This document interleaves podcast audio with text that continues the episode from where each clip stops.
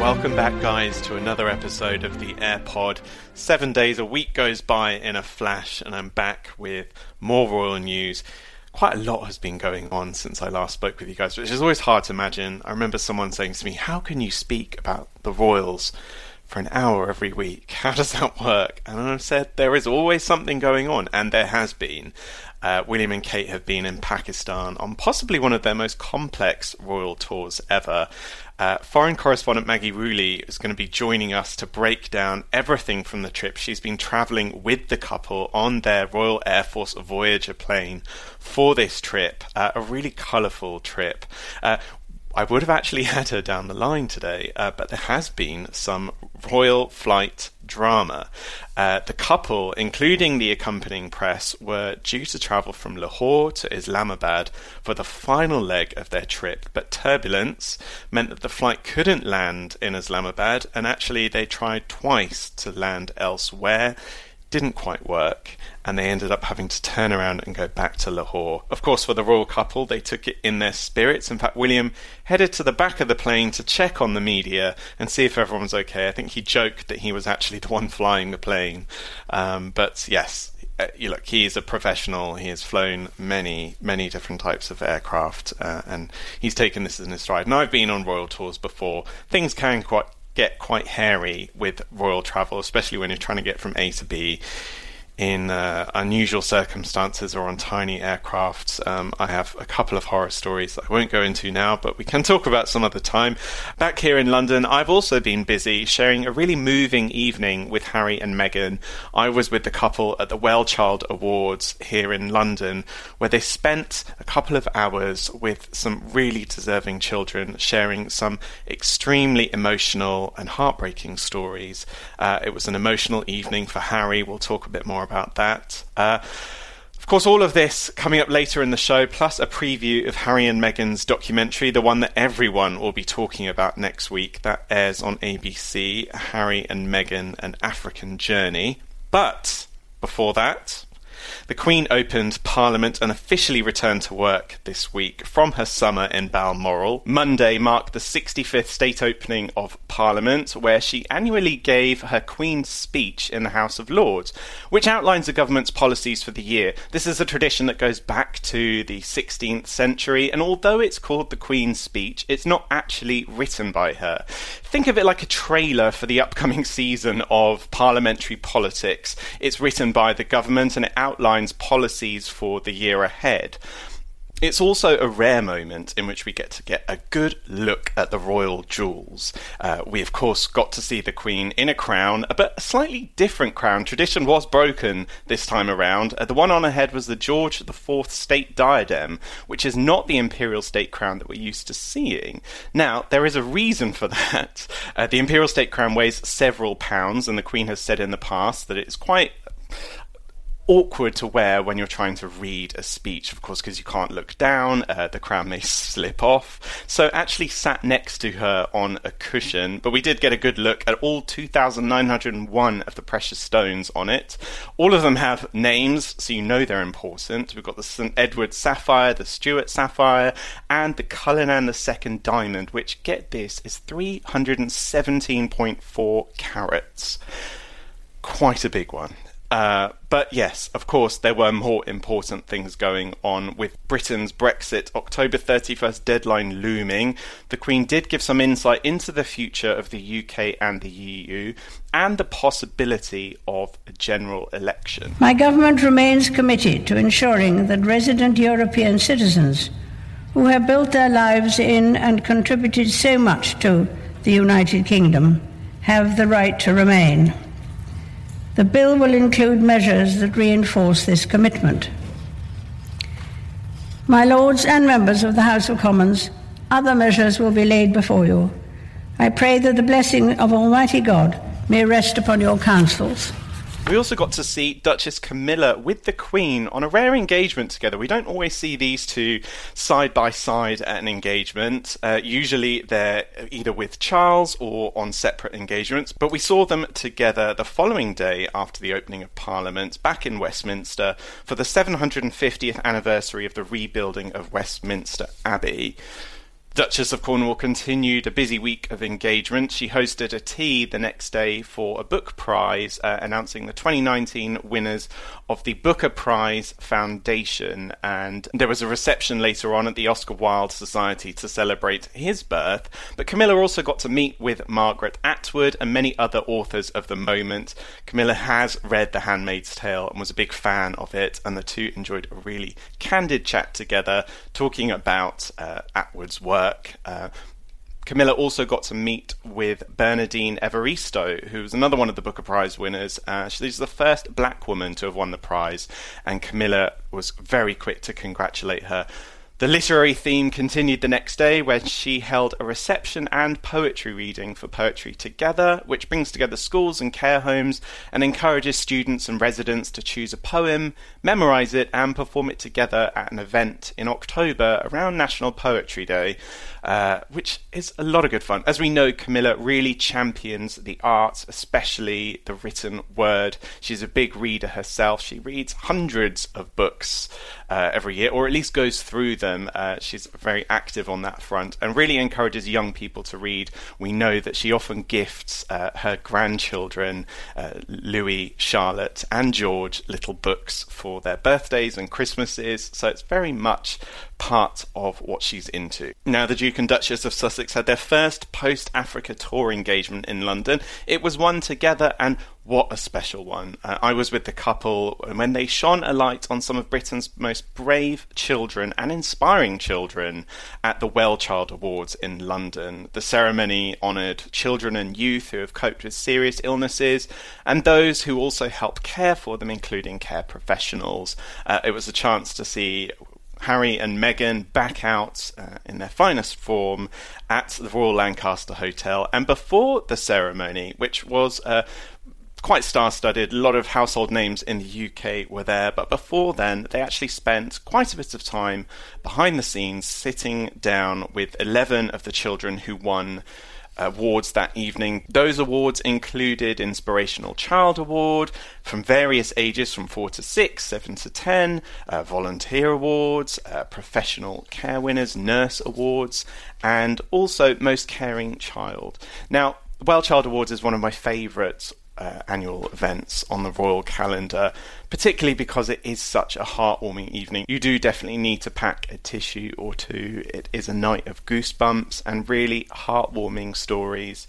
Harry and Meghan got to spend time with a number of the children, including Lila Rose, who's a 6-year-old girl who's undergone multiple surgeries for a life-threatening brain tumour that she has.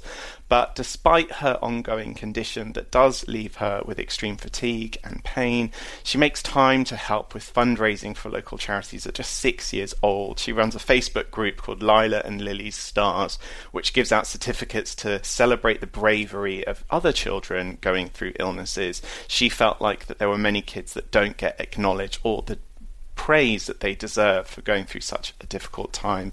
She's also creates bravery bracelets that she gives out to some of these children, and she gave two to Meghan and Harry.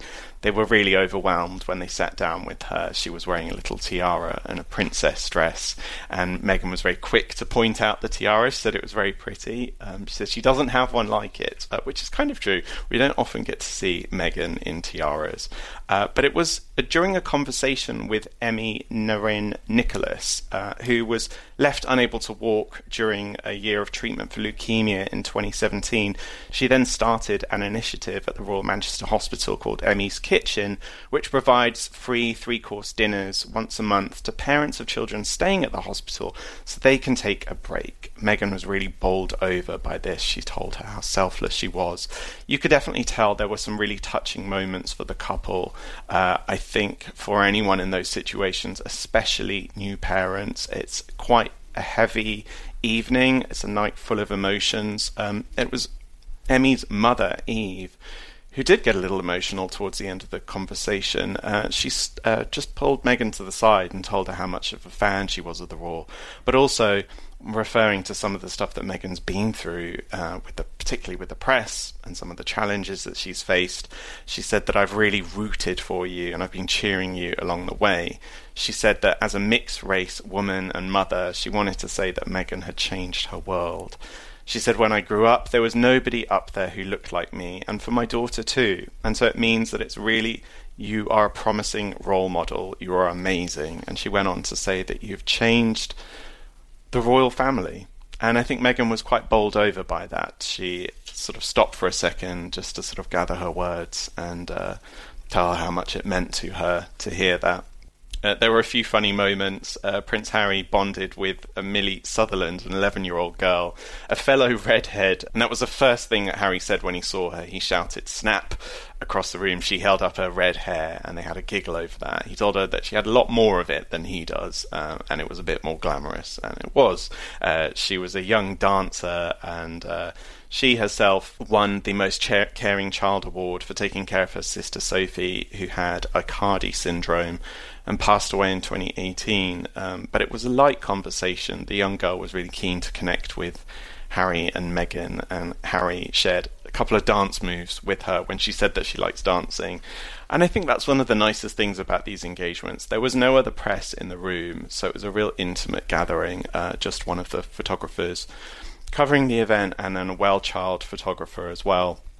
And I think that when it's that kind of intimate environment, you really see Harry and Meghan a lot more laid back, and of course, why wouldn't they be, especially given what we know with the recent legal claims that both have filed against British tabloids. I think having that evening where it was just them and the children, they're really able to focus on what mattered the most to them. Harry showed off his thoughtful side when we met Kim Philpotts, who was one of the Nurse Awards winners. She was there with her son Fraser, a kid full of character.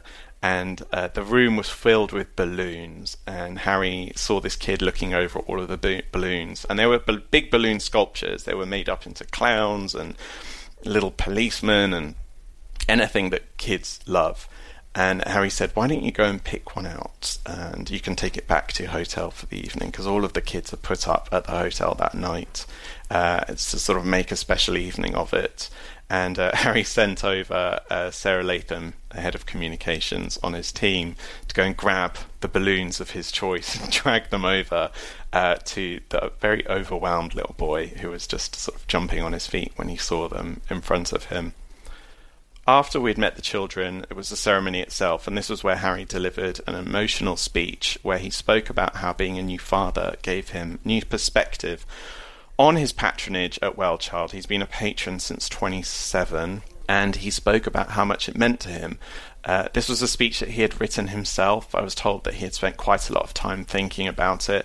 We got to learn that it was during Well Child this time last year that he knew that he and Meghan were expecting their first child together, but they hadn't announced the news yet. And looking back on that time, I think made him quite emotional.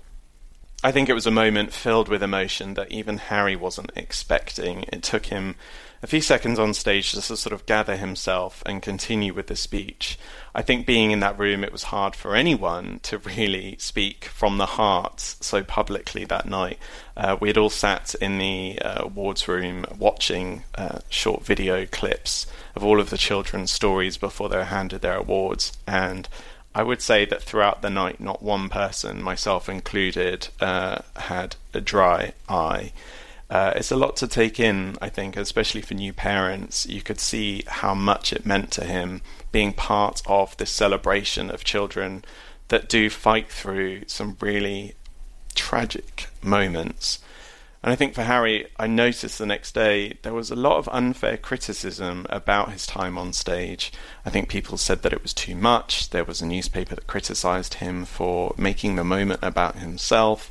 It was a real shame, I think, having myself spent the evening there, to see that couldn't have been further from the truth. This was just a first-time dad speaking from the heart on things that mean so much more to him now that he does have Archie in his life. It has been over a decade since I first came to these awards, and every year they never failed to surprise and inspire me. Yet this year it resonates in a different way because now I'm a father. Last year when my wife and I attended, we knew we were expecting our first child. No one else did at the time, but we did. And I remember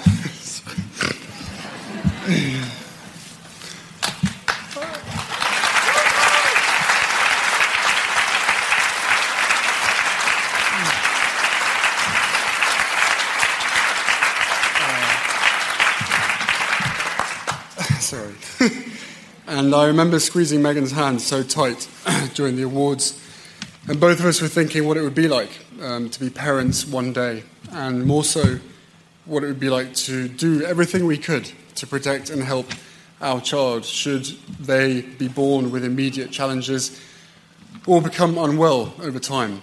And now, as parents, being here and speaking to all of you pulls at my heartstrings in a way I could never have understood until I had a child of my own. No parent wants to hear that their child will suffer, that they will face extraordinary challenges that will affect them throughout their lives. And yet, after meeting all of the Well Child parents and the kids themselves over the years, you've managed to give all of us a sense of optimism, a sense of hope and strength that no professional, no best-selling book, and no amount of advice could ever give any of us. So thank you for being you. We heard a lot more about Archie that evening because Meghan revealed that Archie went to his first playgroup earlier that day in Windsor. She had taken him by herself to a small music class in Windsor that I think there were about 10 or 12 other parents there who didn't expect the Duchess to show up with possibly the most famous baby in the world right now. I was told by a source that they're all quite surprised to see her come in the room, but it was a really fun afternoon. It was something that Archie and Meghan will continue to do together. And really great to see that they are sort of stepping outside the walls, the palace walls, to just get out there and give Archie as normal a life as possible. I think it's very easy to over-shelter a child from when you're in a high-profile family, but they're clearly doing everything that they can to give him as normal a life as possible. And we'll hear a little bit more about that when we talk about the documentary that the two took part in during their time in Africa. Now, while Harry and Meghan picked up engagements over here, and they've got more coming up, the Duke and Duchess of Cambridge's royal tour of Pakistan kicked off for 5 days, one of their most complex trips ever. Of course, they left George, Charlotte and Louis back at home. I'm told by sources that Carol and Mike Middleton, proud grandparents, picked up the school-run duties while Mum and Dad were away. In fact, William and Kate changed the flight time of their outgoing trip to Islamabad in Pakistan so they could do one last school drop-off for George and Charlotte. They're very much proud working parents, trying to do it all. This trip is a big one, a huge security operation involving 1,000 police officers that were on hand throughout the 5-day visit. It's been organised to highlight the close cultural ties between the two countries. I would have had the lovely Maggie Rulli with me down the line, but as I mentioned earlier, we had some Royal Air drama. Everyone is safe, everyone is currently on their way to Islamabad now for the final leg of the tour. But I'm going to hand over to Maggie. We'll be hearing a lot more about the huge security operation surrounding this very important 5-day visit after the break. Hey, Omid. Yeah, it has been an insane last, 15, 17 hours of travel. You mentioned that plane ride. It was pretty intense. I won't lie with you, Omid. The plane we were on, it's the Royal Air Force plane. It's the one that, has Will and Kate on board with us, all of the media, the official plane. The Queen flies on it. Prime Minister flies on it. For Americans, it's kind of like the British version of Air Force One. So that's what we were on. We tried to land twice last night in Islamabad. We were flying from Lahore to Islamabad. It's supposed to be like 26-minute flight. All of a sudden, we're up there for an hour and we're like, what is going on? And we look to our right and there's just insane thunderstorms, like crazy lightning. The pilot tries to land twice, said he found a path for us each time. The turbulence was wild. Omid, we were rocking left, right, plummeting up and down. Everyone kind of tried to be cool, but inside I think was freaking out mildly because it was intense. I remember thinking, thank goodness that the potential future king and queen are on this flight, because I assume that the best pilot the British military has to offer is flying it right now. But it was honestly all okay. After those two aborted attempts, we flew back to Lahore, landed there. Will, though, when we landed, it was cute. He came back out and talked to everyone and sort of asked if we were okay first, said he was okay, then joked around, was saying how, the turbulence was because he was at the wheel of the aircraft. So definitely trying to lighten the mood, make everyone feel comfortable. I say that, but so his security team was definitely working full throttle. Remember, this whole time we've been talking about how highly secure, how it was the most complex trip the Cambridges have ever been on. So imagine this wrinkle, this drama at the end of the trip. This trip has been so organized. Security at every stop, metal detectors at every stop. So all of a sudden, the flight doesn't land, the schedule's thrown off, they have to organize how to get the flight working, everyone into cars, everyone to a new hotel, secure the new hotel. We're in a city they weren't planning on having us in. It was definitely an insane operation for them. And I have to give a shout out to the UK High Commission and the Palace, because they worked overtime. I'm not even sure if they slept the night that we got in. They were just working to get all of the media rooms, keep everyone safe, keep everyone happy, even went out and got us toiletries. So they definitely kept everyone as safe and happy as they could. And we're back in Islamabad now. So while it was a little bit of drama at the end of the trip, a little bit of scares, we're all safe. So definitely a successful trip. I wish I could talk more. I'm literally getting pulled out of the motorcade right now to get onto the flight. We're in danger of missing the flight again. This has been an very tight ship, but we are boarding. Omid, a wonderful trip. Can't wait to talk to you more in person. Bye. Well, from one tour back to one that we've already been on, Harry and Meghan's African Journey is a new documentary filmed with the UK news anchor Tom Bradby, a close friend of the couple. We actually saw him way back when William and Kate got engaged. He interviewed the couple then and has kept a close relationship with William and Harry. He's done a number of documentaries with Harry in the past, and he spent time with the couple during their tour of Southern Africa, getting to know them, getting to know more about their interests, really following every footstep of this trip. But during that trip, we also had the news that Harry and Meghan filed three different claims, legal claims, against three British tabloids. And it quite changed the theme of the trip.